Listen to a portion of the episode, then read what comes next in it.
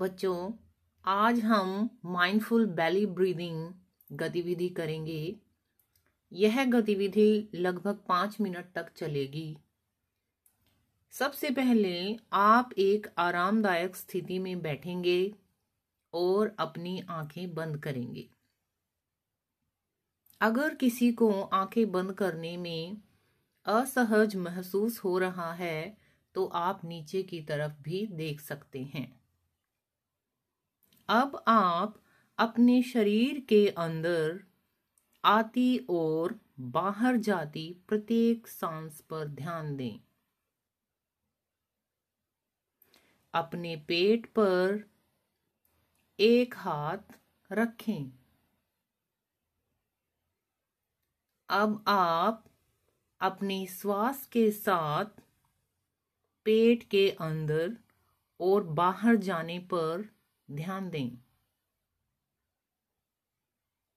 यह अनुभव करें कि सामान्य रूप से सांस लेते और छोड़ते समय आपका पेट कब अंदर की तरफ़ जाता है और कब बाहर की तरफ़ फूलता है।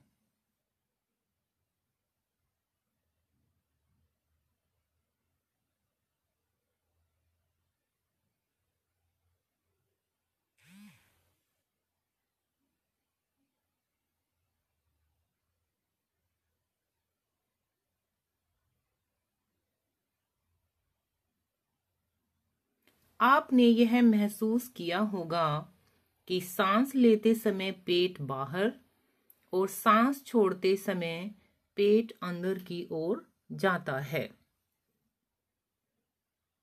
इस गतिविधि को आप पाँच मिनट तक करेंगे।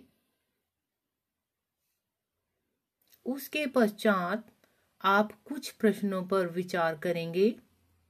आप अपने परिवार के सदस्यों के साथ भी इन प्रश्नों पर चर्चा कर सकते हैं।